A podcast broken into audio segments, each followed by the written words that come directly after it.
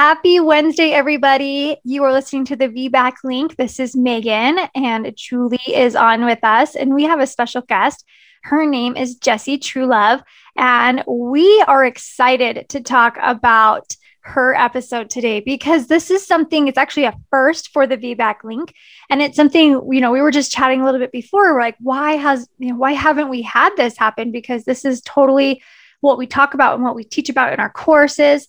And this episode is where she had an emergency C-section, ended up recovering from a really difficult um, delivery and had very little support. And really at the next child, like all said and done, she decided to have a repeat C-section. And I love this. I love this because as the V BAC Link, as Megan and Julie, yes, I'm talking for you, Julie, um, we mm-hmm. are all about everybody making the best choice for them. And that may not be a V BAC. Some people may not choose to have a V BAC. One of my best friends, she's had three C-sections. First one was unexpected, two were scheduled. And I love and support her in that. Even though that's not what I chose to do, I chose to V BAC, I support her in that. And I'm so grateful that she had that opportunity. So we're really excited to dive into this episode today and hear her story. She has done so much good in the world. After her birth, she decided to dedicate her focus to helping moms recover fully from their pregnancy and delivery. And we're going to talk all about that in the end because she's got some pretty cool stuff that she's in charge with. But of course, we have a review of the week before we dive right into it. All right. Yes. The review of the week.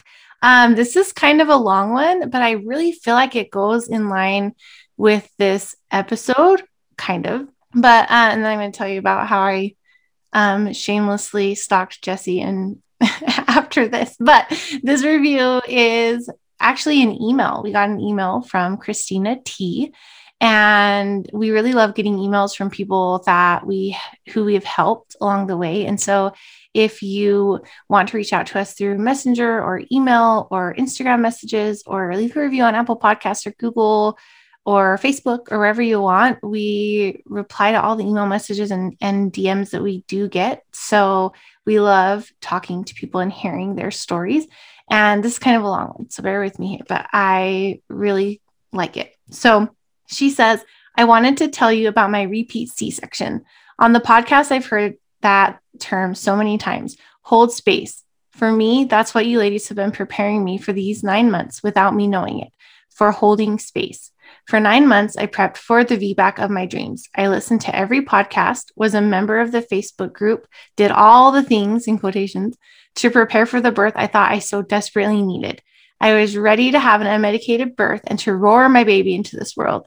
At thirty-two weeks, we found out baby was breech. I had been going to the chiropractor twice a week and felt confident he would flip. He did not flip. I then started to kick on my spinning babies, got acupuncture, did everything online I could come up with, and he still would not flip. Around this time was the week you guys had your repeat C-section podcast, and for me, it was a sign to start mentally preparing for what might not be. I spent the next few weeks switching my mindset from feeling sorry for myself and switching it to feel strong. It was during those weeks I thought to myself, what am I missing? All of this education and research can't have been for nothing. That's when it clicked for me. I've been preparing to hold space for what won't be, and I have the tools to do that. We scheduled my C-section when March, and when March eighth came, I was ready as I was going to be. The anesthesiologist came into the room, and I knew it was going to be a wonderful experience. Prior to this baby, we had suffered two losses in a row. We needed to have a D and C for the second loss, and all day different staff members asked me to state in my own words what procedure I was having, and each time I would break into tears as it was a very difficult day. My doctor came into pre-op. Instead of asking the same questions, he simply said, I'm sorry you're here for this procedure. Are you doing okay? The same kind, genuine man was going to be my anesthesiologist now. When I first walked into the O R, my stomach dropped. It was bright, cold, and sterile, just like last time. But my doctor must have sensed my heightened awareness and said, your baby is coming. And with that, I was ready. We were able to drop the drape, watch our son come into the world, and have skin to skin right away. It was night and day from our first experience. It was joyful and blissful, and I left feeling like a mom and not a patient. I left feeling confident and like a badass.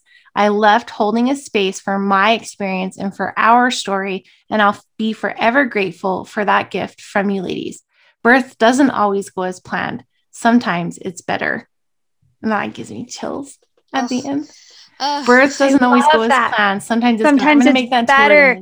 Yes, let's make that an image and quote her, because that same thing, I just got the chills. I was like, I yes, know, sometimes it doesn't go as planned, but it's better. And like, yeah, I feel like I can connect that even with my second C-section. Like, yeah, like I didn't want that second C-section. Guess what? It was such an amazing experience, and it healed my first birth experience. Yeah. So. I love that.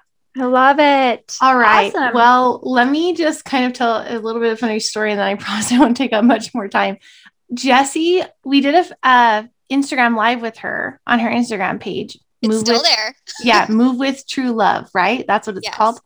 And um, it was really fun. This was a long time ago. And so like we followed her, and I just love her content. She has great content, super fun. Like her reels are amazing. I just, you just love seeing her bright, beautiful face, like on our, on as we scroll through our feed and everything. And I just, just haven't really enjoyed like following along with her uh, Instagram. And I knew that she had had a cesarean and that she was preparing and that she was pregnant again. And I don't even know this whole story, but at some point along the way, Jesse decided that she was going to have a repeat cesarean instead of attempt a V BAC. And I was like, oh my gosh, okay, this is really cool. I need to like follow along and see like how this all ends up, because we haven't ever had a story on our podcast about somebody who had chosen, like decided to have a repeat cesarean. Even though there's tons of people Even out though there. There's lots of people that do all the tons, time. Tons, yeah. And all of our fact, a stories, large chunk of people, the more yes. the majority do. Yes. Yeah. And we've had, you know, C BAC stories where people have tried for a T O L A C and then ended up in a repeat cesarean. But we've never had somebody that's like decided during their pregnancy that this a cesarean was the right way for them to go. And so I was like, so excited. I'm like, oh my gosh, I need to follow up with this. I need to like, make sure she's on my radar so that, um, I, and then, and then she announced her, she, her cute little birth story was on, on a little reel on her Instagram page. Like, you need to go find it. If it's the cutest thing ever. And then I knew like that she had had her baby and she has had a C-section. And then I was like, oh my gosh, I want her to share her story on the podcast, but like, I don't know if she will be, um, like open to it, because I know it's, it, like from what I picked up from the reels, it wasn't an easy decision to make, but I, so I didn't want to like overstep my boundaries. And she's like super cool. And she's like way bigger than us on Instagram. And I'm like, feel so small and tiny, but like one day I'm like, okay, I'm just going to reach out and I'm just going to say how much I love her and how excited I am that she um, had a really good birth experience. And I would love to share her story on the podcast if she would like to. And she said, yes. Oh my gosh, I only got good vibes from our last conversation, and I literally wanted you guys to like do my V BAC. Like that's what I wanted. Like yeah, it, it was a big change for me. It, it was a definitely a mind shift, but it wasn't as big of a deal as I realized it was once I put it out there on yeah. social media. It was well, definitely- and I'm sure you got a lot of support. Like I, I, I don't know. Maybe there were some people that.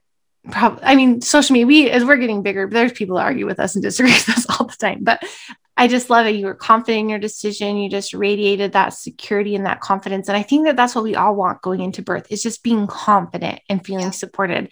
And that's the vibe I got from you when you were talking about it and sharing your, your birth story and things like that. You are tuned in to the V BAC Link podcast with Julie Francom and Megan Heaton, V BAC moms, doulas, and educators here to help you get inspired for birth after having a C-section. Together, they have created a robust V BAC preparation course along with this uplifting podcast for women who are preparing for their V BAC. Although these episodes are V BAC specific, they encourage all expectant moms to listen and educate themselves on how to avoid a cesarean from the get-go. The purpose of this podcast is to educate and inform. It is not meant to replace advice from any other qualified medical professional. Here are your hosts, Julie and Megan. Without taking it up too much more time, first of all, thank you so much. I'm so excited to have you share your story and to listen to you share about that decision that you made. And then we're going to talk a little bit afterwards about when it might be a good idea to choose a repeat uh, C-section. And then Jesse's going to share some of her really awesome, awesome resources. Yeah. Yes. She's got lots of really cool stuff. So hang in there with us, because this is a really, really good story, and you want to hear what she has to say at the end. All right, Jesse, you've got it. Okay. Thanks so much, guys, for having me. I'm, I'm actually really, really honored to be on your podcast. I had such a good experience um, chatting with you guys. It felt so, so natural the first time we did it. So it was a very easy yes for me. So I guess I'll start off with uh, my, my first C-section, which really has paved the way for everything that I'm doing now. Really, everything about motherhood has shaped everything that I do now. So with my first pregnancy, I was working out really hard. I was a, I've been a personal trainer since two thousand fourteen, specializing in women's fitness. I've taught in multiple states, uh, boot camps and circuit classes and personal training and for apps and all kinds of stuff. But it wasn't until my own delivery, really, because I had a fairly easy pregnancy in respects to working out. I was very active. And so I thought in my head, I had this very clear picture of what my birth story was going to look like. And it, it just seemed really, really easy to picture what it was going to be. And I thought if anybody could, this was a really, a really weird thought to have, but I, if anybody could have a natural birth, and if anybody could do it successfully, I, it didn't even cross my mind that a C-section could be in my future. And uh, meanwhile, I'm the oldest of six kids, and my mom has had uh, four kids via C-section. So pretty interesting that I never thought it was going to cross cross my path. So I went into my delivery, like I said, with a very clear picture of what my, what my birth story was going to look like. And it l- quite literally went the exact opposite. I was in labor for twenty-six hours. I was bleeding. I got a uterine infection. I had a fever. My placenta was failing. Heart rate was dropping for the baby, and um, they broke my water. I got Pitocin. It was literally like my worst nightmare. And I was so, so exhausted by the time that my doctor, well, I couldn't have my midwife anymore, who had been with me the entire time. And by the end of the twenty-six hours, I had the O B come in, and he was checking me for dilation. And I just, I just wasn't dilating, and they gave me Pitocin and they broke my water. And I think I got to like a, maybe an eight or a nine. And I just, it just wasn't happening. And then contractions slowed down, and I really was, I was so exhausted. And he came in and he was checking me for dilation, and he asked me to push. And I was just so out of it. I just, I didn't even know how to push. And I feel like that's, like, women just, if it's such a medical experience, you go in and you're hooked up to all these monitors, and it just doesn't feel natural. It feels really, really medical. And especially yeah. when, when doctors are coming in and nurses are coming in, checking your blood pressure, and you've got this monitors and beeping and honking and all this stuff mm-hmm. going on, you, you don't even know what's actually happening with your own body. And then mm-hmm. when you have, I had an epidural by that point as well. And so I could feel, you know, how epidural feels. You can kind of feel the contractions coming and going, but it's not even close. So your doctor asks you to push, and you have no idea what he's talking about. Push what? Like, you don't, most women don't even know what yeah. the pelvic floor is. And I was, I was one of those women. Before my pregnancy, I was, I was lifting and pushing some heavy weight. I was deadlifting two fifty-five. I'm a five foot person. That is a lot of weight for a tiny person. I didn't have the the mindset of function. I had I had one picture of what fit looked like, of one picture of what strength looked like. And it was not anything that what strength really is. Motherhood taught me that. And he asked me to push, and I didn't know what he was talking about. And he goes, "Oh, you you can't do this. You're going to need a C-section." What? It's going to be C-sections from now on. Whoa. And and I laid there completely drugged out of my mind. I look at my husband, and tears are just welling up in my face. I could cry just thinking about it. And my husband is, you know, he, we think that we're the strongest people we know. That's, you know, we love each other so much. And he wanted to take that whole experience on himself, and it was killing him that he couldn't. And he put on a brave face. It is hard for husbands too. Dads go through this with you, and, you know, It is, it's, it's so much. He looked at me and he was like, "It's going to be okay. We just have to do what we have to do," you know? And in my head, I'm like, what do you, like, I'm already thinking of the future. I'm like, what do you mean my all my next pregnancies are going to be C-section. I felt like it was the worst possible time to lay that on me, you know, and it's just, it's just the standard of care. It's just not there for moms. So they, the O B, the O R doctor left. He was assembling his team, and the anesthesiologist had to be called in. Uh, we're in the middle of nowhere out here in the Oklahoma Panhandle, so they have to call the team in. They're not just there waiting for you if something goes wrong. So we're waiting for the team. I'm laying there, and all I could think was, I've totally and completely failed before I even got to start. Aww. My body has totally failed me, and I I don't even know. Like, I'm supposed to be able to do this. This is what I was made to do. And he just told me I can't now, and I'm never going to be able to. And that stuck with me forever. And then, you know, we're getting ready for for the C-section, and I've never had any kind of surgery ever, never, ever, ever. And so I'm terrified. I was already terrified to give birth, and now I'm terrified to go be cut open. And so they have me hunched over. Oh no, they, this was after I had my epidural. So they, they changed it over to, um, you know, where they have to just keep pumping the epidural in. So it wasn't a spinal tap. And they were, they put me onto the new table. They strapped me down to the table, you know, which was other things I didn't expect to happen either. It's all such a mental hurdle to get over. You're like, wait, they don't tell you any of this going in. Yeah. I feel like that just all adds to the mental, like, trauma of, you have no control in this. We're strapping you down. You're numb. You can't have your baby the way you wanted to. You're getting wheeled out of the room you just got comfortable in. Your husband has to wait out here. It was, it was hard. It was so hard. And so anyways, so we get rolled into the O R room, and just like your mama said previously on that story you were sharing, it was cold, it was sterile, a bunch of people that you don't know are in there, your husband's not in there. You know, you get placed onto the table, you get strapped down, you get the blue sheet at your neck, and it's an emergency situation because the heart rate is dropping.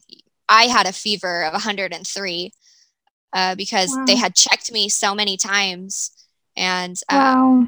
I, I got an infection literally while I was there within twenty-four hours in my uterus. And that's why I was, I was on antibiotics for probably, I was in the hospital for five days and I was on antibiotics the whole time, which, you know, antibiotic, just the additional medicine. I'm not one to like even pop an Advil for a headache. So it was just a lot. So they do, they're doing the surgery. It's all very fast. It was a ton of pressure. ton of pressure relief when they took the baby out. They sewed, sewed me up pretty quick. Again, I had no idea what was happening afterwards. So she, they took Radley out, and I could hear her screaming, and I, you know, and in that moment, it's all totally worth it. It's all worth it, because even at the end of your emergency traumatic C-section, you still get a baby, the baby that you've been dreaming about for nine months, the baby you've been dreaming about. For me, it was since I was a teenager. I've been, me and my husband have been together for Oh, twelve years since high school. And we've been talking about our kids forever. So in that moment, I'm like, oh, I could do it again. I could do it a thousand times the same exact way. I'd go through everything the same, because at the end of your really shitty experience, if, if it is shitty, which mine was, it, it's still worth it. So they brought the baby over to Shane, and Shane just put her on my face, because that's the only thing that, no, it's the only skin I had accessible. They didn't tell me about skin to skin. They didn't drop the curtain. I didn't get to see anything. And I felt like I missed out. I felt like I got gypped in my birthing experience, which I did.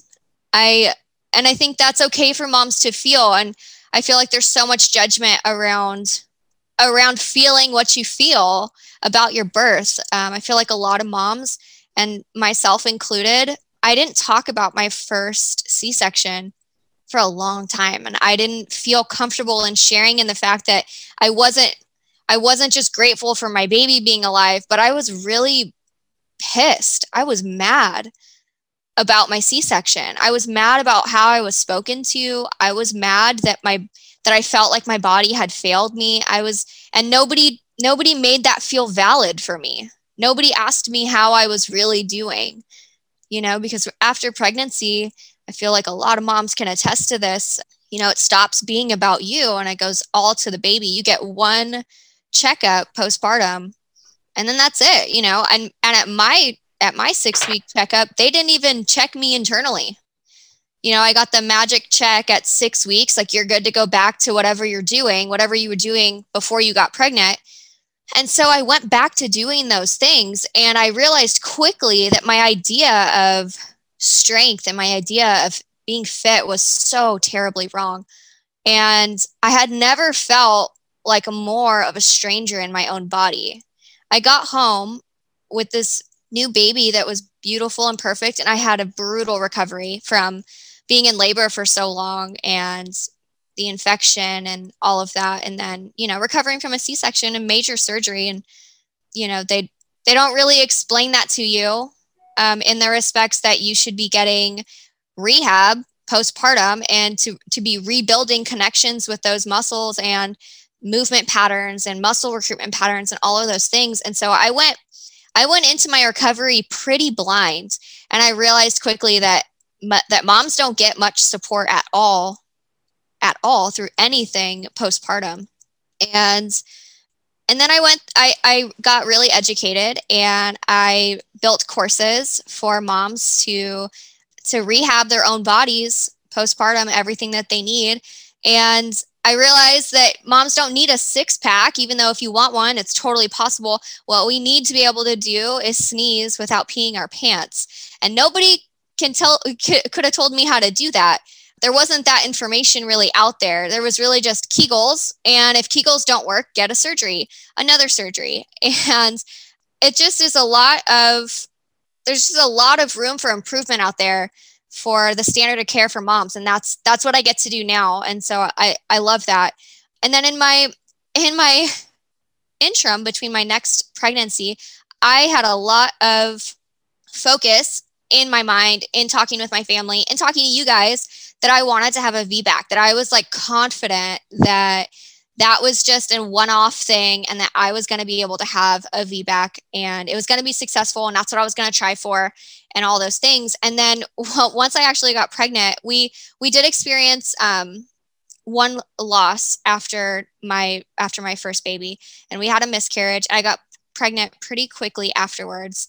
And, you know, I was kind of discussing with my husband, like, what we were going to do, because once we're in, you just don't know what you're going to do until you're there. So once I was pregnant and, you know, thinking about where we were going to deliver, who was going to do the surgery, because the, the O B that did my uh, C-section the first time, he didn't live here anymore, which probably was better, because this doctor that I, that I got this time, he is just amazing. And then after I met him, I felt a lot more comfortable with choosing another C-section. And after going over kind of my options with him, which I think is super important.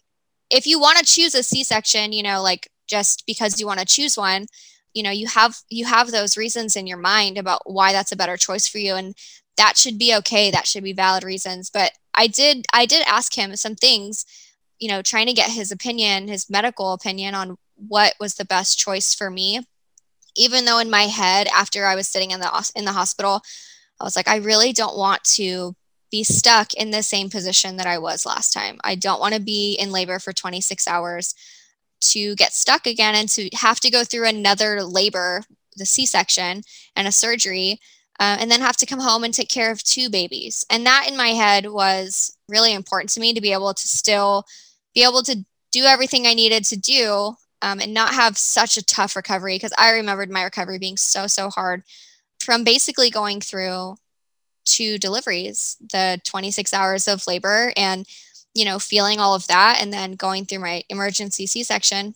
So when I was talking to him, he basically gave me some options. He said, you know, he did mention uterine rupture, and I know the odds are very low, but like I said, we're in the, in the middle of nowhere. And so he personally had seen some uterine ruptures happen, and you just kind of don't know that they're happening until, you know, baby's heart rate is dropping. And for us, that risk of not having a team on staff, because the hospital is so small, that risk of having to call a team in just wasn't worth it to me.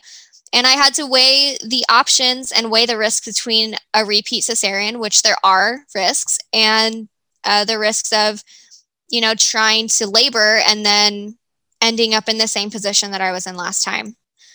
And so we ended up choosing the repeat cesarean, and I felt really comfortable with that, knowing that it was going to be scheduled, knowing that my mom was going to be in town and being able to watch my other daughter.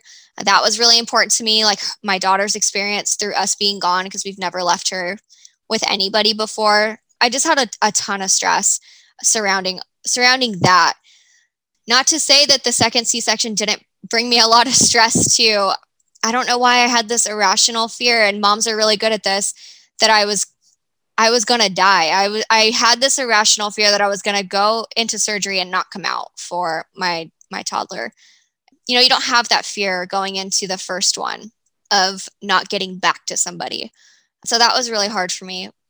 I was shaken like a leaf laying on the table going in for our scheduled C-section for River, my second daughter. And it's funny because just like the mom that you mentioned earlier in the beginning of this show, you know, you get you can get really lucky with the staff that you have for your experience. And I totally, I lucked out. My anesthesiologist, he felt like family. And and it's funny to say because you meet them and like, you know, they come in and tell you the risks and stuff for the spinal block and all that. And, uh, you know, they talk to you and you're like, gosh, I'm so scared. But for some reason, like you just are calming those nerves. I think it's so important to have that type of support team. And you could just tell this guy had, had daughters. I went into the O R room, they wheel you in there, and I'm leaning over the table or leaning over um, my nurse's shoulder. And she's just holding me and they're putting in the spinal tap. And, you know, they lay me down. And again, you're, you're in there without your husband. The lights are all on, cold, sterile. They, they are uh, strapping you down. And I just had this fear that I was going to die, and, and they're working and they get her out and I hear her screaming. And again, it was the most beautiful noise and sound that I had ever heard. And they bring her over. And, and in that moment, it was just peace. It was so much peace. And again, it was just all worth it. And, you know, they, they cleaned her up and they sewed me up, and my doctor was really, really careful with my C-section scar, which was really important to me too, for adhesions and making sure that everything was sewed up very carefully. And they took dad and baby out and I went to recovery, and it was probably thirty minutes. I feel like that's something they don't tell moms either, that you're going to be in a recovery by yourself, which is always a little bit sad. It was for me. I had I had both situations where I was in a recovery room by myself. But the feelings that I had surrounding my second C-section were not failure, were not that my body had failed. I had so much power in the choice that I had to be able to know my outcome.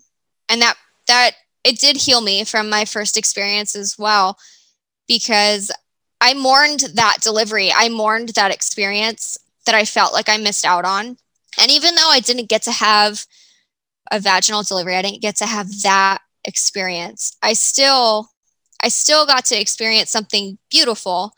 And, you know, everybody came out okay. And, and that's not, you know, not always the most important thing to, to bring up to a mom too. Like, she is proud of her baby. She is proud that, that her, their baby is happy and healthy, but it's also really, really important to let her feel everything else. And I feel like that's, that's what this world needs more of. Um, instead of, well, I just, I didn't realize how much judgment there was around choosing a repeat C-section until I put it out there.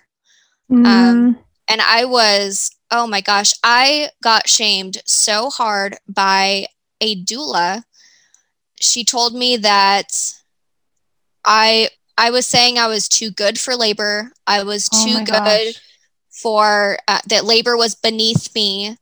Whoa. And I thought that is such a dangerous position for that lady to be in as a women's birth support person, and her her personal feelings around C-sections to a person that she does not know. She is a mother herself, and to shame a mom, I literally was trying to rationalize in my head during my own time of, of choosing a, a, a C-section, you know, that this was really the best thing for me and for my family. You know, we don't have family here in town that can come and take care of our house and our baby. So we needed our family to fly in. That was a really big thing for us. We, we needed to make sure our toddler was taken care of. That alone could have been my only reason to choose a, a C-section. And it, it should be okay because I do have other kids to take care of. Regardless, I do have my own mental health to take care of. And my first experience was crippling. I, I, I, there's nothing like looking at your body after you have this beautiful baby in your arms and thinking, gosh, I feel like a failure. I feel like my body failed. I feel like I, I can't do the one thing a woman is supposed to be able to do. I can't, I, I don't recognize the body that I'm in. I'm supposed to be this strong fitness person. And I put all this pressure on myself to bounce back. I didn't know how to do that. You know, there's just so much pressure. It's so much pressure from not only ourselves, because moms do that, women do that, but especially with social media, it can be a blessing, but it can definitely be a curse with how easy it is to access people and access very vulnerable parts of people's lives. This whole C-section conversation that I've become so passionate about talking about really stemmed from that doula's comment to me, because I didn't realize that women were getting so much shame from this.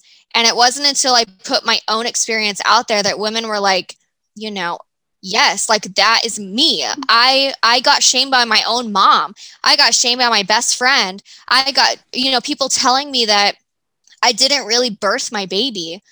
Like mm-hmm. that stings as a mom. And and our words quite literally carry weight to the people that we say them to. And I, whether it's a stranger or a friend or somebody on social media or somebody in your family, a sister-in-law, a mother-in-law, all the things, there just has to be more support all around, because at the end of the day, we're just moms trying to get home with our healthy baby. Yeah. And there's like, there's no shame in that, no matter how you do it. Right. And we're honestly like, yeah, healthy baby, and we're wanting to stay healthy, but like, we're also wanting a good experience for us.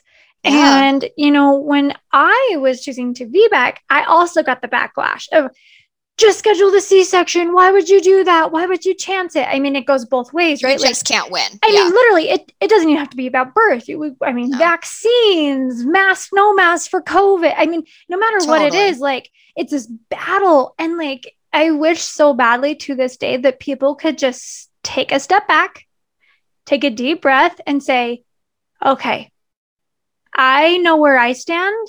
I support where you stand, whether it's the same or not. Because there's like, yeah, it's, totally. If we could just be validated in our own choice and not be questioned and put down for making the choice that we feel is best, this world would be so much happier and less battly and snarky, right? Like, I chose totally. to V BAC. You chose not to V BAC. Do I think you're any less of a person? Do I think you birthed your baby any less? Hell no.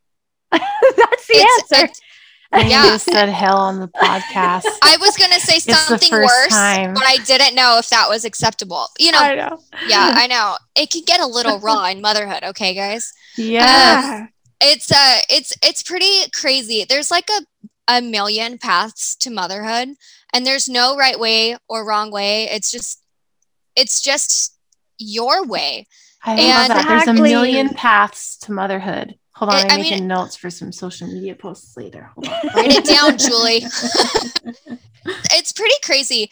We're like the largest population, you know? Like, there's so much more that connects us than what divides us. And we let those, they're really just, you know, our subtle and big differences, but they, we let them divide us. And if, if moms would just come together, like you said, it would just be so much nicer, because there's already so much pressure from other moms. Like, we say that we want this support. We say we want to be validated, but it's, it's usually moms that are so vicious to other moms. Mm-hmm. And it just, it's mind blowing to me, because it breaks my heart. Yeah, it, it really is uh, heartbreaking, because we've all got the same goal, and that's to raise raise these little people mm-hmm. with love. And, you know, everybody, everybody has a different way to either get to motherhood, because that's, that's a journey all in itself. And right.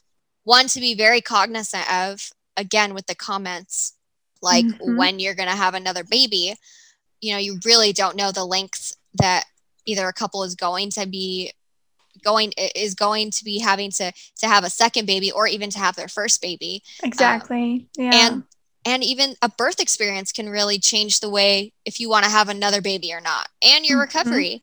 Mm-hmm. If you don't feel supported for the first one, it's going to be really hard to feel supported in the second one, and unless something changes, you know, mm-hmm. and that's, I think that's what we in this field are trying to do. We're trying to change that. We're trying to change and, and raise the standard of care for moms, because we are, we are the population that raises the next generation, that keeps the world going. If you, if you help moms, you help the future. And yeah. that's, that's what we're trying to do. That's what every mom deserves.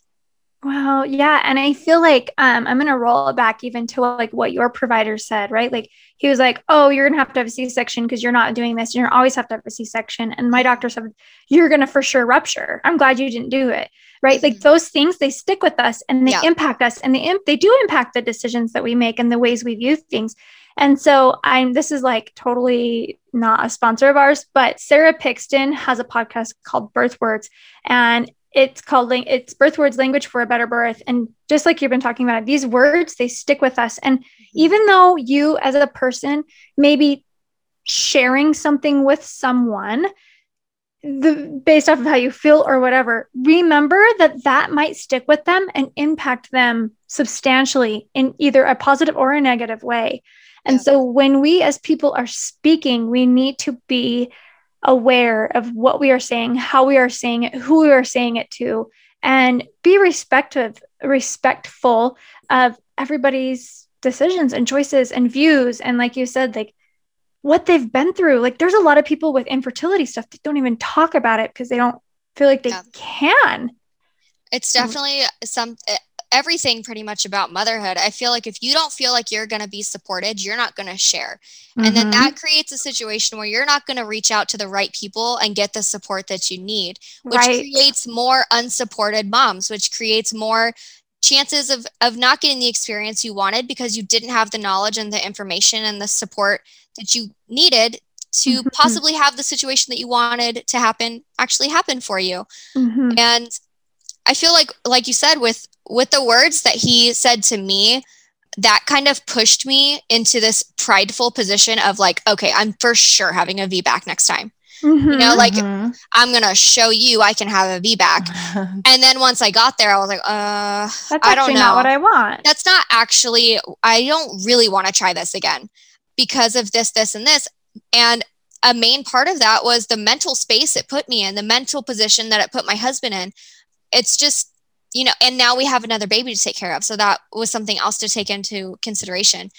So yeah, the words carry weight. So be mindful of them. Yeah. Even if and, you're a stranger. And remember, there doesn't always have to be a because. Yeah. You don't always have to yes. say because this. And you don't have to well, justify because it. Of, I want it because this, or I don't want it because of this. Like, there doesn't have to be a because. It is because is Because like, do you know what I mean? Right. Like, that is the reason there you, and it's okay. And you're confident in that. Like, so yeah, you don't like, I feel like a lot of people have, feel like they have to defend their reasons. And it's like, no, you shouldn't have to defend your reason. If you're making the choice that's best for you, that's all that matters. It's all that matters. Yep. If you make a mom question her, question her decisions, question her parenthood, question mm-hmm. her ability or reasons as a mom, that's not support. That's not advice. That's, it's just mean. It's just mean. And it's, it's unwanted, unsolicited, not advice, but just unsolicited speaking. I love it. it yeah. Yeah. It just, moms need support. It's important. Well, not only that, but I just kind of want to take it off on a little tangent, but we have a serious maternal mental health crisis in our country, especially yeah. for women one, two years postpartum. And when we create this environment where women are scared to share their feelings because they feel yes. judged, and they see these comments flying around social media or wherever about which way is the right way to give birth mm-hmm. or all those different things, it makes them more afraid to share their feelings. And it also makes them feel like their feelings are wrong. Yep. And when you are in a mental state where you feel guilty about your thoughts and you feel like you can't share them without being judged, then mm-hmm. they're going to sit inside your head and your mind and, and fester and grow. And it's going, it can lead to really long-term complications. And I think we all know that mental health affects our physical health as well. And so we're, we're having moms that are literally getting sick because they are not supported in their decisions. I mean, I'm sure you've seen this too, Jesse, like on your, you have a big social media presence. Our social media presence is getting bigger all the time. And that I found that the bigger we get, the more we get these people that just kind of seem like they just want to argue with whatever we say, or they take one yeah. little thing and, and pick it apart. Right. And I know I've texted Megan a couple of times, like, cause you know, I anxiety over here. I am working on it, you know, but like the, sometimes those things really upset me, and I'll text yeah. Megan and I'll be like, what do you think about this? And Megan like calms me down and lets me know that there's like five hundred positive comments and one right. negative one. But like, I, I really still even get worked up about those type of things. And it's something that I have to actively work on, and I'm still learning coping strategies and stuff for, but my anxiety did not start until after I had my V BAC baby, mm-hmm. which is really interesting because I had a, like what I would describe as like a perfect textbook V BAC. It was a perfect birth. It went every, everything I ex- wanted it to be. And I had really severe postpartum depression, postpartum anxiety. It was my worst mental health after any of my pregnancies. And so I had this beautiful birth, but I had all of these expectations I set myself as a motherhood based on what other people thought yeah. and what I perceived to be the right way to be a mom. Mm-hmm. And because I could not be fit this mold that I had set for myself, mm-hmm. and because I felt like I didn't have a group of people to go to I could talk to, because all of my people were in this little mold. So I thought, right, I kept it inside, and it, and it really did a lot of damage to my mental health. And I know I'm not the only one that feels like that. Right. And yeah. that's why we share stories from all different types of people and all different types of births and all different types of decisions, and from all over the world, even, because we want people to know that they're not alone. It's always okay to share your feelings. It's always okay to get help. And it's never okay to judge somebody else based on their decision. It's never yeah. okay. Yeah, I can totally relate to the uh, the comment stuff. I honestly can't even go to my comments. I've got like a really strong group of moms here, mm-hmm.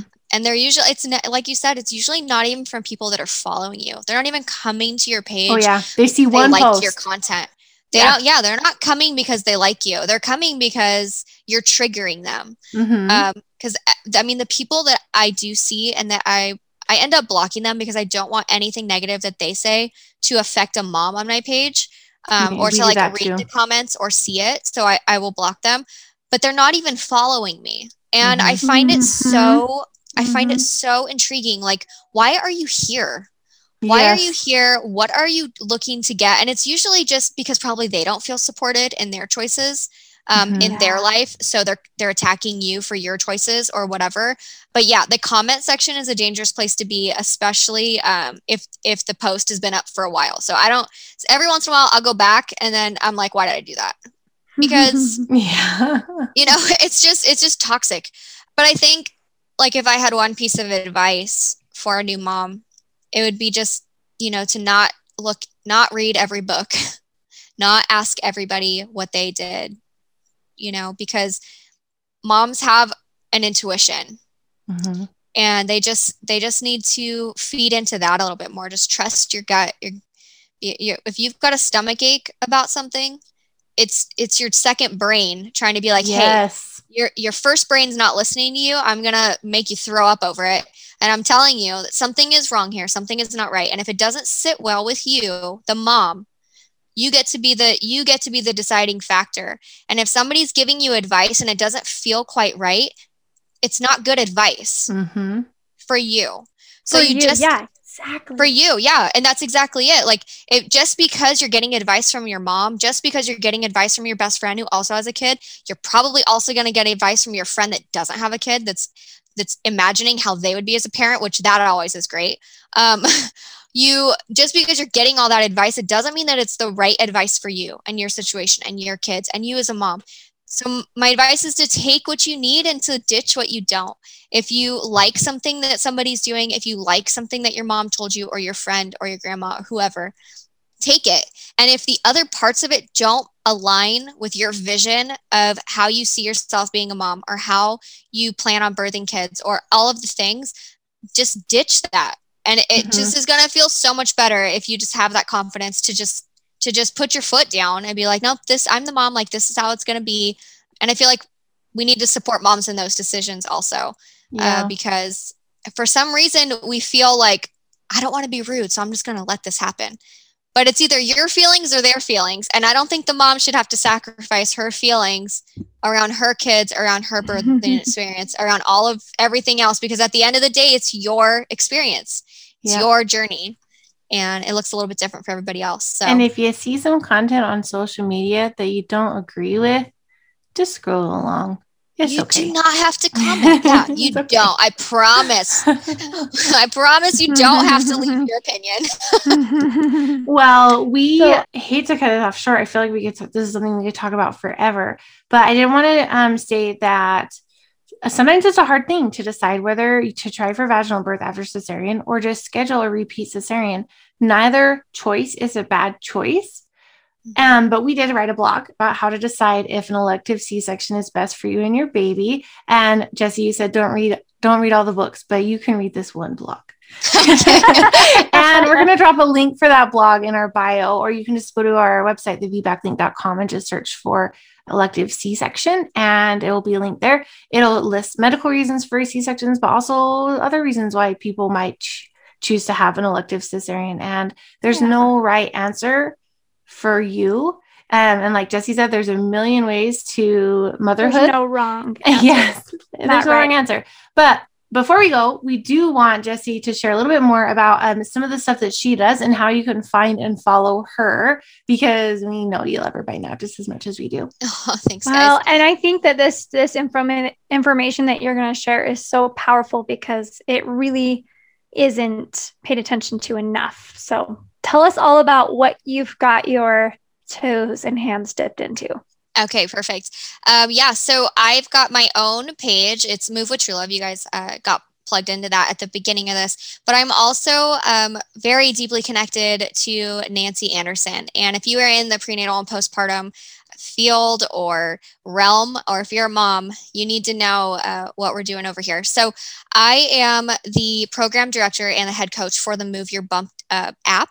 And that is our prenatal and prenatal fitness and nutrition app. We've got over four hundred on-demand coached follow-along workouts of every style, every fitness level. We've got multiple, multiple expert coaches that always have your bump in mind. We focus on minimizing excessive diastasis, which is the ab separation, which, you know, became this really hot topic on social media, but there are about a thousand ways you can get it. And we really focus on the prevention of that during pregnancy to help you have a more comfortable pregnancy.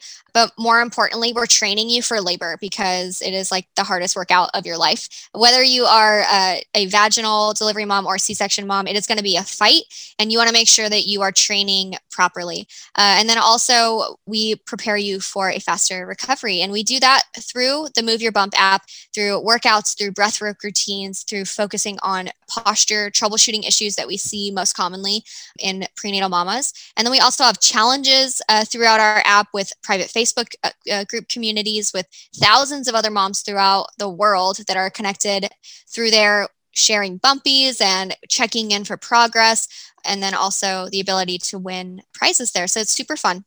And um, the- there's a there's a something starting on the third, right? You guys are doing a challenge starting on the third. Is that yes. Right? Yeah, we have a bump. The third of challenge. What? Oh, it's the third of May. Of but May. This episode do isn't you, gonna air till June. But do you do those often? we do. do we do. We do them every single month, the first Monday mm-hmm. of every month.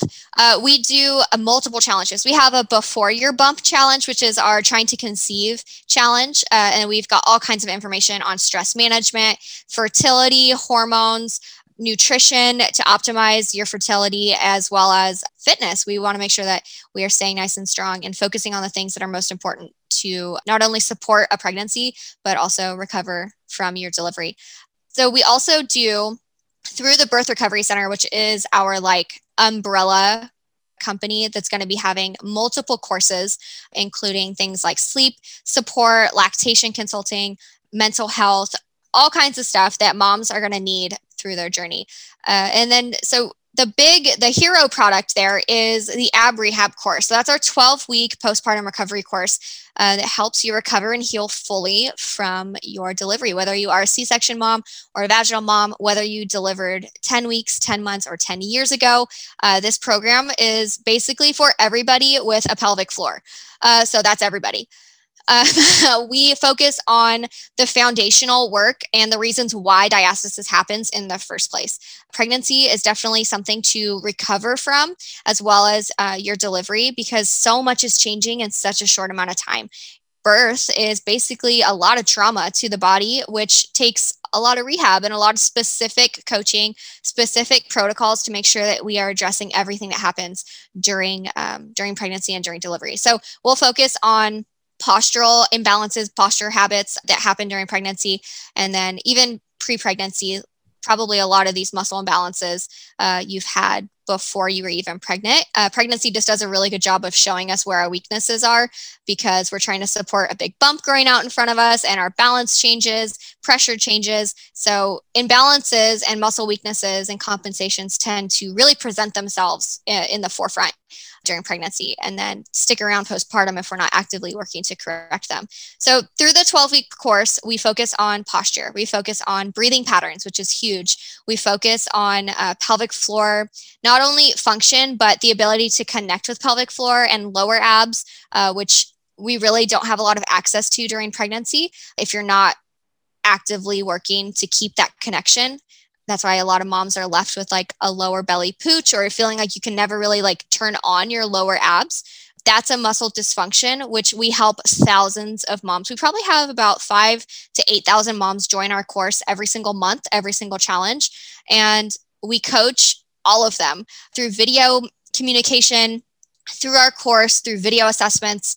We have a whole entire team of of course specialists that help customize the twelve week course to specific needs, because like we said, there's a million roads to motherhood. There's a million roads to your recovery too. And that can't be done with a one size fits all course, which is why we are so, so passionate about customizing, the ability to customize this course with troubleshooting videos. If you have a hypertonic or hypotonic pelvic floor, whether you've developed prolapse, you know, there's a lot of things that are happening postpartum, and we address a lot of them. We also have an in-house D B T on our staff uh, who can work to coach you through some more difficult things that that need a higher level of expertise on. So we really, we really are just hoping to raise the standard of care for moms postpartum. Moms just deserve all of the support, and it, it really does take a village to do that. And so that's why we've got our hands in all the cookie jars with lactation and sleep and birth prep and mental health, and and of course our twelve week A B Rehab, as well as nutrition. We have we have a little bit of everything, and we are working to be the top providers for that for that since we are already doing that with A B Rehab. Love it. Yeah, we're oh my really gosh. proud of it. So much goodness in there. So awesome. Oh, well, thank you so much for sharing your story and your wisdom, and obviously this awesome course or courses. So we really appreciate you. We love your face, and we just can't wait to continue our relationship. Right back at you. Thank you so much for having me. Absolutely. Thank you. Would you like to be a guest on the podcast? Head over to the v bac link dot com slash share and submit your story. For more information on all things V BAC, including online and in-person V BAC classes, the V BAC blog, and Julie and Megan's bios, head over to the v bac link dot com. Congratulations on starting your journey of learning and discovery with the V BAC Link.